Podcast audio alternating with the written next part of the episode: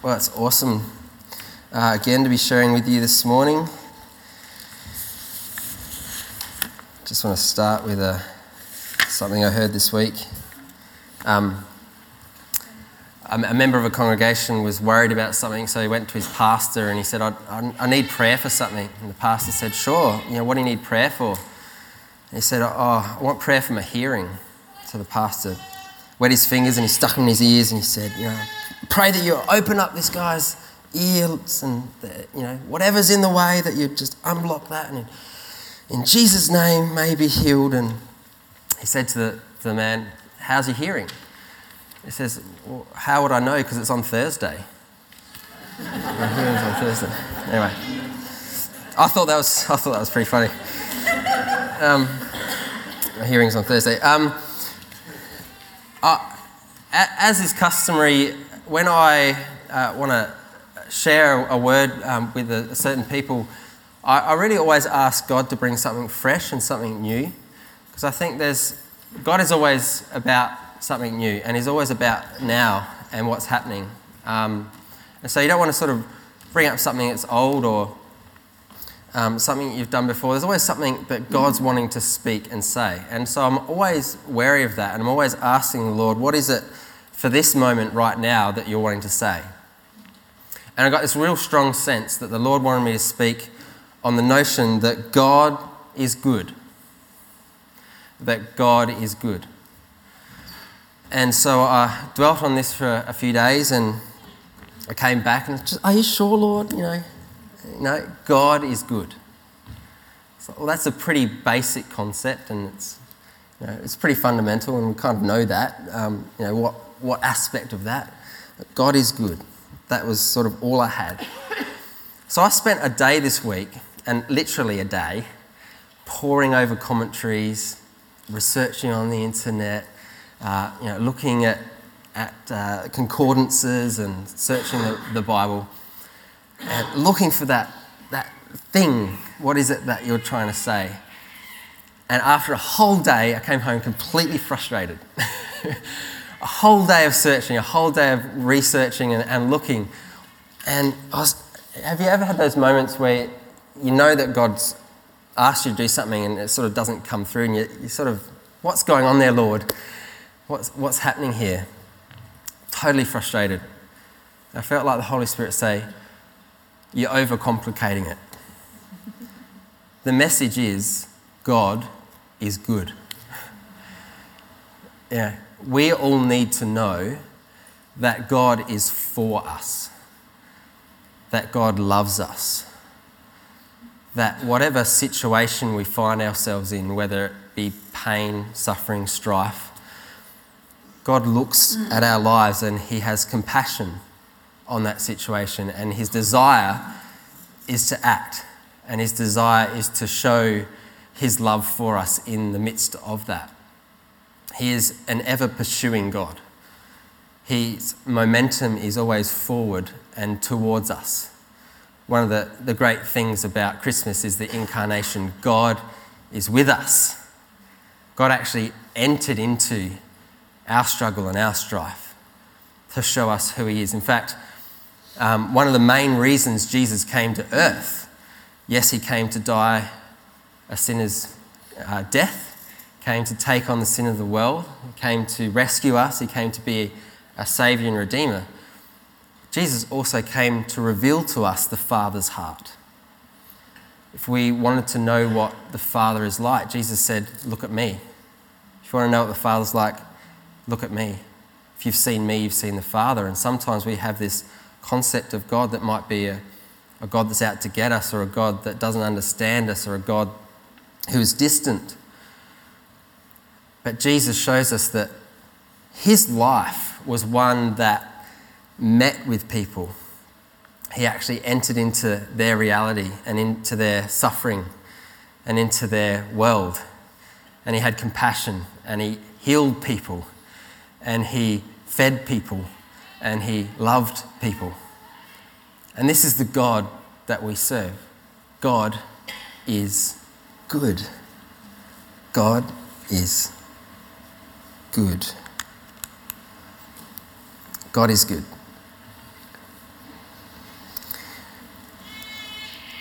Um, but sometimes, and let's, let's be honest, we can be, we can be real with one another, can't we? Sometimes we struggle with that concept that God is good. Sometimes doubts creep in when situations happen, when when struggles come our way. But you know, the Bible never says that when we trust in God's goodness that life's going to be perfect and wonderful forever. In fact, it says that we're, we're to expect strife and we're to expect trouble. But in the midst of that, God comes to us and reveals to us his goodness. And he can take situations and he can turn them around and he can, he can show us that he is in fact good. And so, as I was, I was dwelling on this morning's message, for some reason, the concept of picture frames came to mind. Don't know where it came from, it just popped into my head. So, if it makes sense, it's the Holy Spirit. If it doesn't, it's just a bad idea from me. um, so, I want to frame. I want to frame God's goodness this morning. That was good, wasn't it? Let's do that again. I want to frame God's goodness. I want to look at three, three things to do with God's goodness. And the first thing is when we have a picture frame, what does a frame do? what does a frame do? The first thing a frame does makes it look goofy. It makes it draws your attention, doesn't it, uh, to what's in it. A frame uh, highlights the subject matter. A frame uh, illuminates what is central to the reason that you put it in. A frame focuses your attention on what is, what is real. And the first thing that we need to understand about God's goodness, the thing that is central, the thing that is highlighted, the thing that is in the middle, that draws our attention to God's goodness is, well, God is good. It's, it's about God and God by nature, God's character, who God is to begin with. God Himself is good. And um, I, uh, I have a number of verses here that Psalm 119, you are good and you do good. Psalm 106, praise the Lord, give thanks to the Lord for he is good, his love endures forever. Um, Mark 10 18. Now, this is really interesting. Why do you call me good? Jesus said when people said, Oh, good teacher.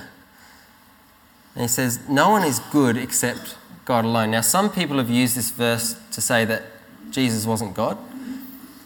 It's not actually what Jesus is saying here. He's actually playing with their minds. He's actually being quite cheeky. He's saying, Well, you know that God is good, it's in, it's in your scriptures. And if you're calling me good, then what you're actually saying is that I'm God. Because only God is good. Psalm 145 The Lord is good to all, and his mercies are all over his works. Psalm 100 The Lord is good, his mercy is everlasting. Nahum 1 7 The Lord is good, a refuge in times of trouble. He cares for those who trust him.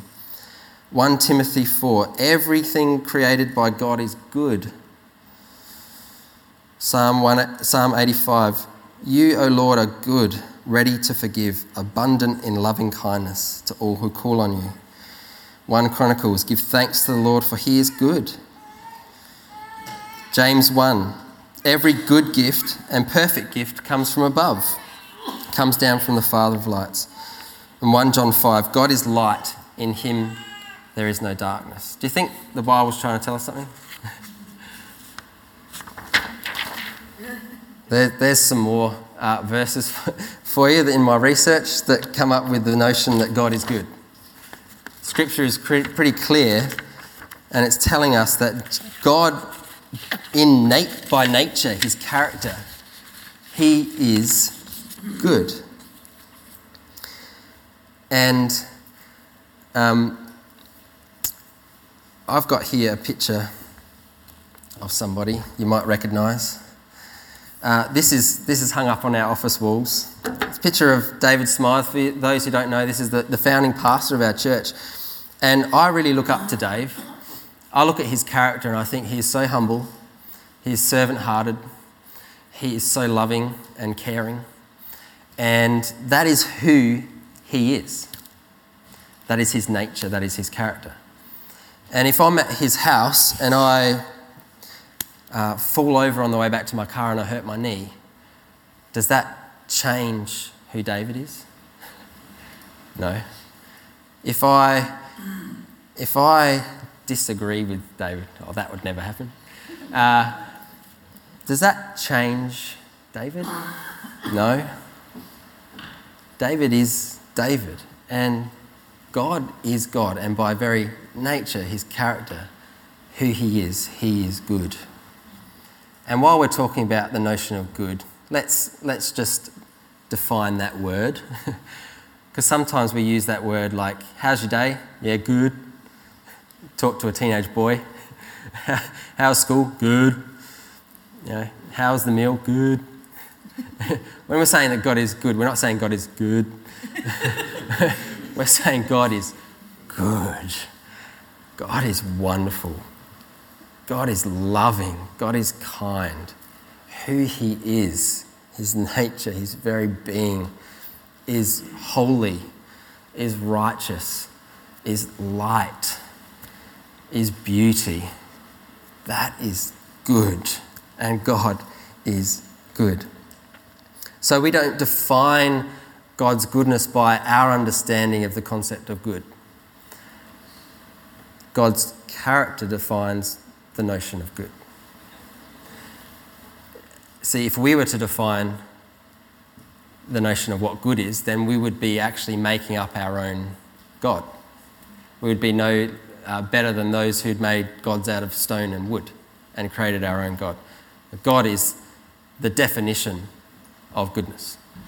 So, first, of, first and foremost, you know, he, he does not change. He is the same yesterday, today, and forever. We sang that. Forever he is glorified. Forever.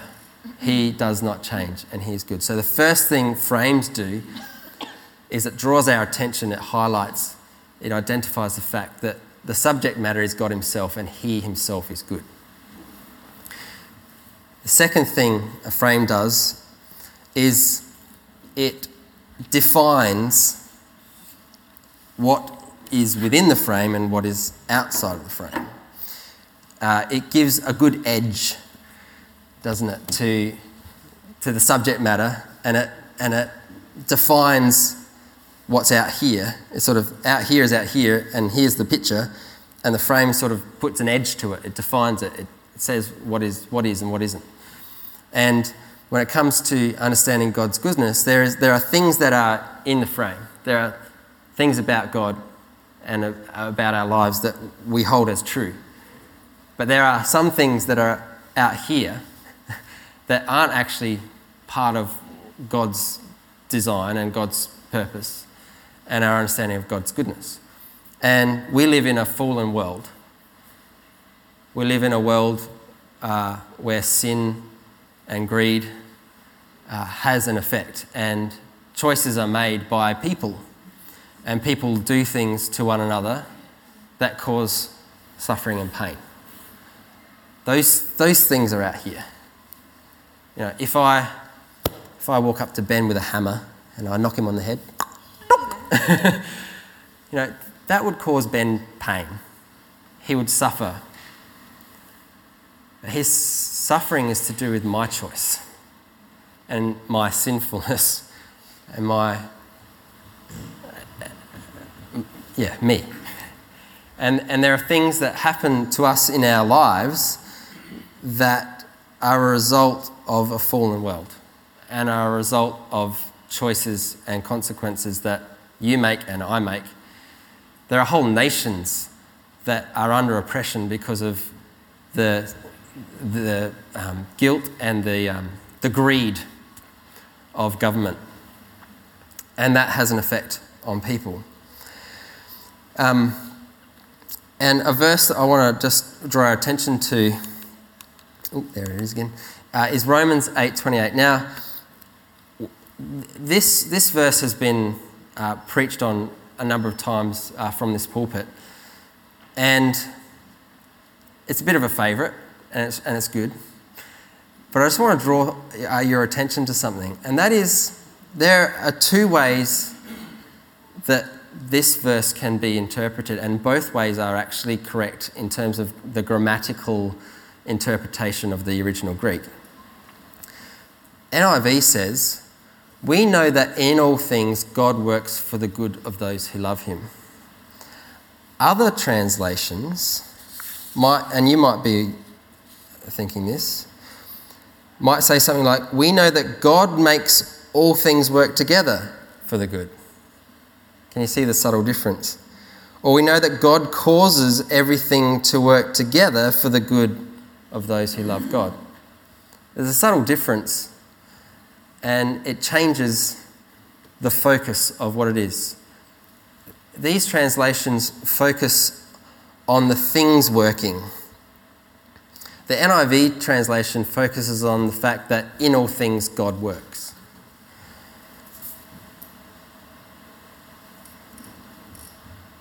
It's not that, and I mean, Paul, in, if you look at the context, he's talking about suffering. He's talking about the Spirit actually giving us strength in the midst of our suffering. And Paul, we need to talk about what, what is not being said. What is not being said is that um, he does not say that all things are good. Let's call a spade a spade. Child abuse, cancer, tragic accidents, divorce, greed, hunger, war, all these things are evil. Paul is not saying that all things are good. He's not saying that everything will turn out good. That's important to understand too. In life, we understand that not everything ultimately turns out for good. Nor does Paul say that only good things will happen to people who trust God. Bad things happen to good people. Nor does Paul say that everything believers experience is God's will for them. God never wills anything that are a result of sin. What Paul does say is a positive teaching. In all things, whatever circumstance, whatever situation you are in, whatever you are uh, right now, in all things, God works. Now, the fact that God acts and God works in all things is proof that God is good. It, number one, separates God from all other gods. I mean, if you think of Buddha, dead, inactive, Muhammad, dead, inactive, uh, Joseph Smith, dead, inactive, God, alive, active. Jesus, alive, active. Holy Spirit, active. It separates God from all other. So that's what it does. But it also it proves that God is good. Because if God was not good, God would be uninterested in our situations. God would be, eh, you know, I'll set the world in motion, but I'll leave you guys to work the rest out. Uh, I notice that this has happened, but good luck with that. I'm just going to put my feet up and have a cup of tea while I sort of turn my back on the creation that I've made. Now, the fact that God acts is proof that God is good. God acts in our lives. We know that in all things, all things, God acts.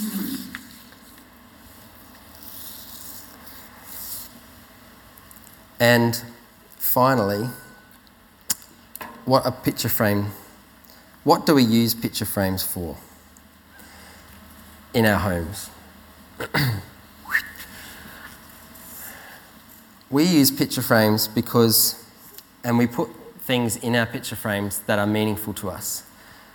We put things in our frames that reside uh, in our, that have meaning. That uh, whether it be a, a photo of a, of a holiday we've been on, or it be a certificate of university degree, or it be a, a child or a family photo, it's something that touches our hearts, isn't it? That's what we put up on our wall. If you've been to our house, you might have seen this. This is a picture that Jasper drew at Kindy. And the very first time I saw it, um, they say come and collect your children's artwork, and you know there's all kids' names, and you sort of sort through it, and you pull out the kids' artwork that they've done. And I pull this out, and straight away, straight away, something happened within my heart. I looked at this picture, and I was so proud. I was like, oh, my son drew that. Not only was I proud that he did it, but it was just what this picture portrayed the innocence, the happiness, the joy childhood, the sun, and it resonated in my heart. There was, there was a connection uh, with this picture. This is not going to stay up, is it? Um, and, and I just love it. I think it's, it's beautiful. And, and we, we put things in picture frames that resonate with us, that, that we connect with. And we love to remind ourselves of what it is that we're, we love. We remind ourselves and we're uh, aware of when we walk past it and look at it, of, a, of a, an event that's happened or something in our lives that has had meaning, that has had purpose, that has touched our lives, that has uh, been an experience that we remember and, and want to remember. And so it is uh, with God's goodness. God not only wants his goodness to be a reality to know, but he wants us to experience his goodness. It's not just about getting a right theology or, or knowing what the scriptures say or knowing that, yes, he works in people's lives, yes, he acts, yes, he's good, but God is good f- for me. God wants His goodness to actually come and invade my space and actually have an effect, and for me to actually experience and be changed by His goodness. Um, when I was in Bible college, uh, one of my lecturers talked about the Wesleyan quadrilateral, um, and he talks about how when we, when we try to make a concept of what is true and what is right, our theology, what influences how we come to that point are four things. There is scripture, and you know, that's, that's what I did in that first point. There is scripture that guides us. Uh, there is our tradition, so we look to the early church, the, the creeds, uh, the way that the early church dealt with uh, false teachings. Uh, what did they actually come up with? What about the Reformation? What has that taught us? There is reason. You know, God's given us a brain to actually think through stuff and, and work stuff out. And there's experience. And the lecturer would say, well, Scripture is number one. Okay, if you were to build a tower, Scripture has to be number one. That has to be the guide. And what's, what's great about being part of the CRC is that they, we push this. You know, we are a Bible believing church. Now, if it's in the Bible, we preach it. If it's not in the Bible, we don't. Scripture guides us.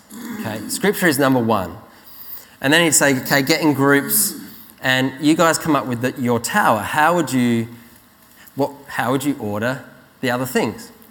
And it was really interesting uh, experience. And I was in a, in a, a classroom with a, a number of intellectuals, and a lot of them say, oh, reason. Of course, reason and tradition. Yes, we think about tradition and blah, blah.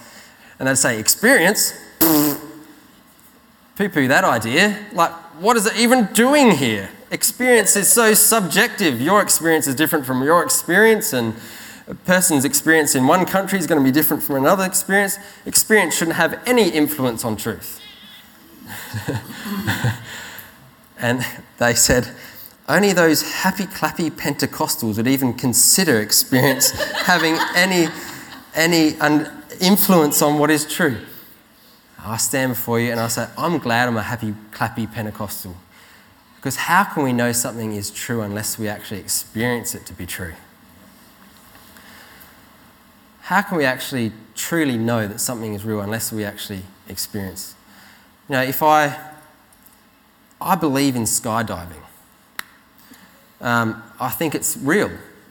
And I can read about it and I can interview people who have done it and I can look at the physics of it but unless I actually get in a plane and climb to altitude and open the door and jump out, I don't actually know what it's like. I haven't actually experienced it. You know, Bill last week talked about this young girl who perhaps had a, a troubled uh, upbringing and didn't understand love.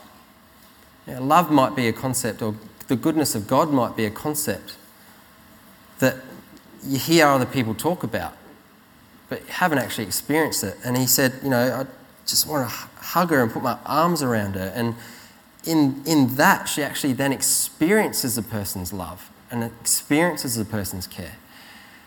God wants to come into our lives, into our situations, to our pain, into our suffering, into our trouble. And He wants to put His arm around us and He wants to say, I'm good. I want you to experience my goodness. I want my goodness to actually come and invade your life and actually come and transform you and change you. Um, if you've got your YouVersion Bible app, you would have rec- had come up with you this morning the verse, which was this verse, which was very encouraging. Psalm 34 Taste and see that the Lord is good. Taste and see that the Lord is good. Now, seeing might be that sort of head knowledge. You know, I see, I understand, I comprehend, I see. But David says, first comes tasting, then comes the understanding. Um, my daughter loves Jamie Oliver, and uh, we went for her birthday to Jamie's Italian and she would tell the, the waiters as she was ha- having a meal how much she loves Jamie Oliver and she watches all the DVDs when she's sick in bed and she loves to cook. And um, this was a, and what happened was we were about to leave and the waitress came up and gave her a package which had his new book in it and a couple of other things and said, Do you want to have a photo with a chef? And I'm going to put this up on Instagram. And it was just an amazing experience and a wonderful time uh, for us. And one of the good things about uh, Jamie Oliver is, and, and our kids' experience is, he, he will, he'll cook something, but then when he actually goes to eat and taste what he's done, there's just a excitement, there's just a, and it's almost, you know, the screen is flat and there's no way of getting into it, but it feels like you're there with him and it makes you want to eat what he's eating just from his reaction from tasting something. Oh, it's so good. Oh, you've got to try this. And my son Jackson, whatever he makes, that's it. We're making that. Like whatever's for tea, I don't care. We're, we're having that. I want, I want that. And so, and so it is with um, tasting and seeing. When, when there's something good, we want to share it. We want to others to experience that, that goodness. God wants us to experience what is good. He wants us to taste it. He wants us to uh, experience it in our lives. And that's, that's, that's really important. Now, I understand that there's many people here today, and there's many people with different experiences. And I just wanted to open it up and give people an opportunity to, to speak into this, this space. Have you had an experience in your life that's been a trial, that's been hard, but experiencing God's goodness has actually given you trust in Him and has given you strength and has, and has given you hope? does anyone have just a short story that they could share with us? You can be bold.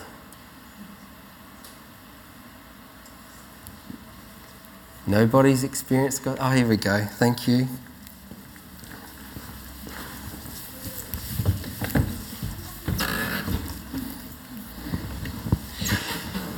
Try and make it very brief, Sam. It, it's because it's on my mind um, while you were talking, and it's about my experience of when I was um, a, a, small child. I loved God, but my family was Jehovah's Witness.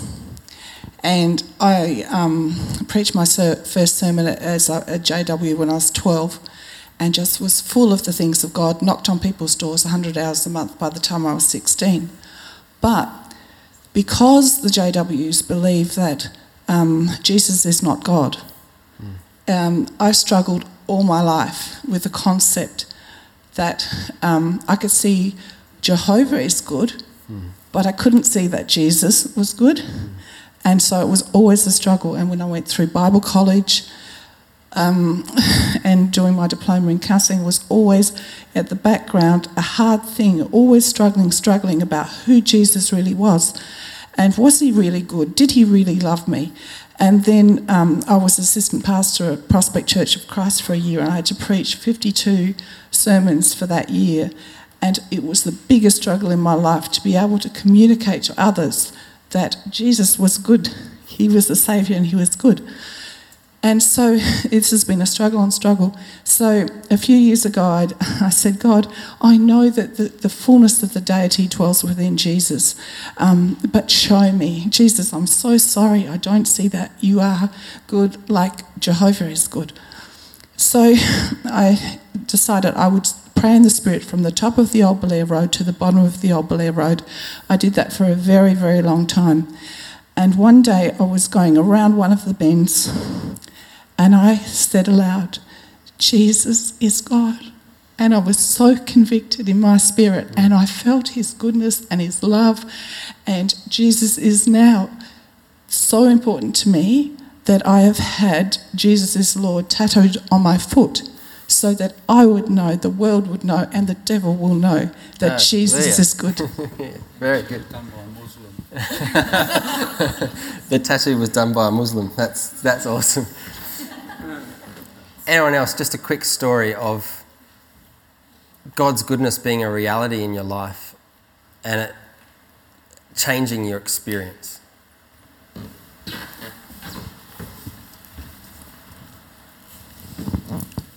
On two occasions, I've had people challenge me about God and God's goodness, and in both cases, that they had suffered loss and, and injustice and my answer to them, I believe in God because ice floats.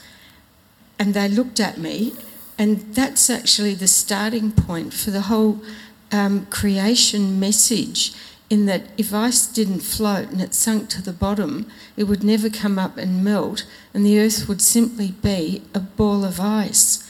And you can just simply build on that with um, the fact that our atmosphere almost didn't happen, and there were so many physics and scientific things that had to fall into place against the odds for our world to be created. And that was a loving God um, preparing a home for His beautiful creation of beloved people. Mm. And I know that God is good because ice floats. So there, there we see the fact that because God is good, He creates good. And we see that in creation. You know, He rested and He looked at all that He made and it was good. Why was it good? Because He is good. And all that He does is good. And you know, we haven't, I can get the music to. We haven't really, on purpose, touched on you know, the notion of why suffering happens uh, in our world. And that's a big hookup for many people. But I know that God allowed his son Jesus to suffer. I don't need this, do I? and but that suffering had a purpose. There was a goal to the suffering of Jesus. And that was that we might be made into his likeness and sons and daughters. We might be drawn up into an eternal glory with him. That what we sang about just before I preached, that, you know, our life is temporary and our life is small, yet the God of eternity has made a way for us to be with him. And we know that the end of the story of the good news of the gospel is already written.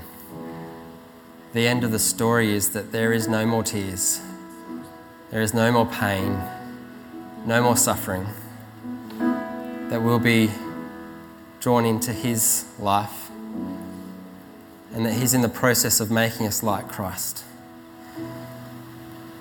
Beautiful, holy, blameless, clothed in white, able to stand before the throne, and able to be in right relationship with a good God. And whatever situation you find yourself in this morning, know that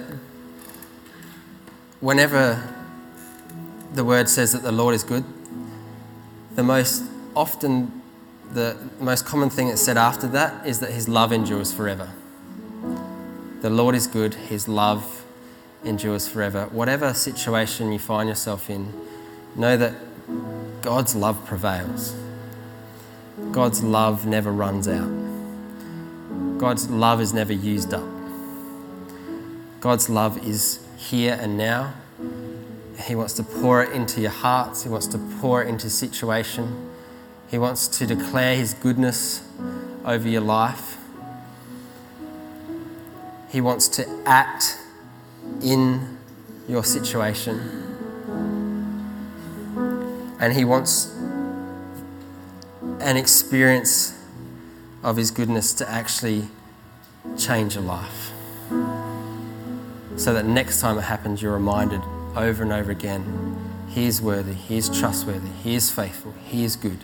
He is good. He is good. He's good. We're going to sing a song that we sang last week, and it's a song we know well. But in the light of the message this morning, I just wanted to perhaps open up a time. If you're going through something right now, if you're struggling with something, God desires to come into that space and He wants to shower you with His love. He wants you to experience His true goodness and love for you. So as we sing, I'm going to invite the prayer team out the front and I'm going to be out the front too. And as we sing, if you, you know, I've heard about God's goodness. You know, I've read about it. I've seen it in other people's lives. But for me personally, I haven't yet fully had that. Then God is here. And God wants to come and He wants to wrap His arms around you and He wants to say, You are my child. I love you. I love you. I love you. So let's stand and sing. And if that's you, just feel free to come straight out the front. And we'd just love the opportunity to pray with you.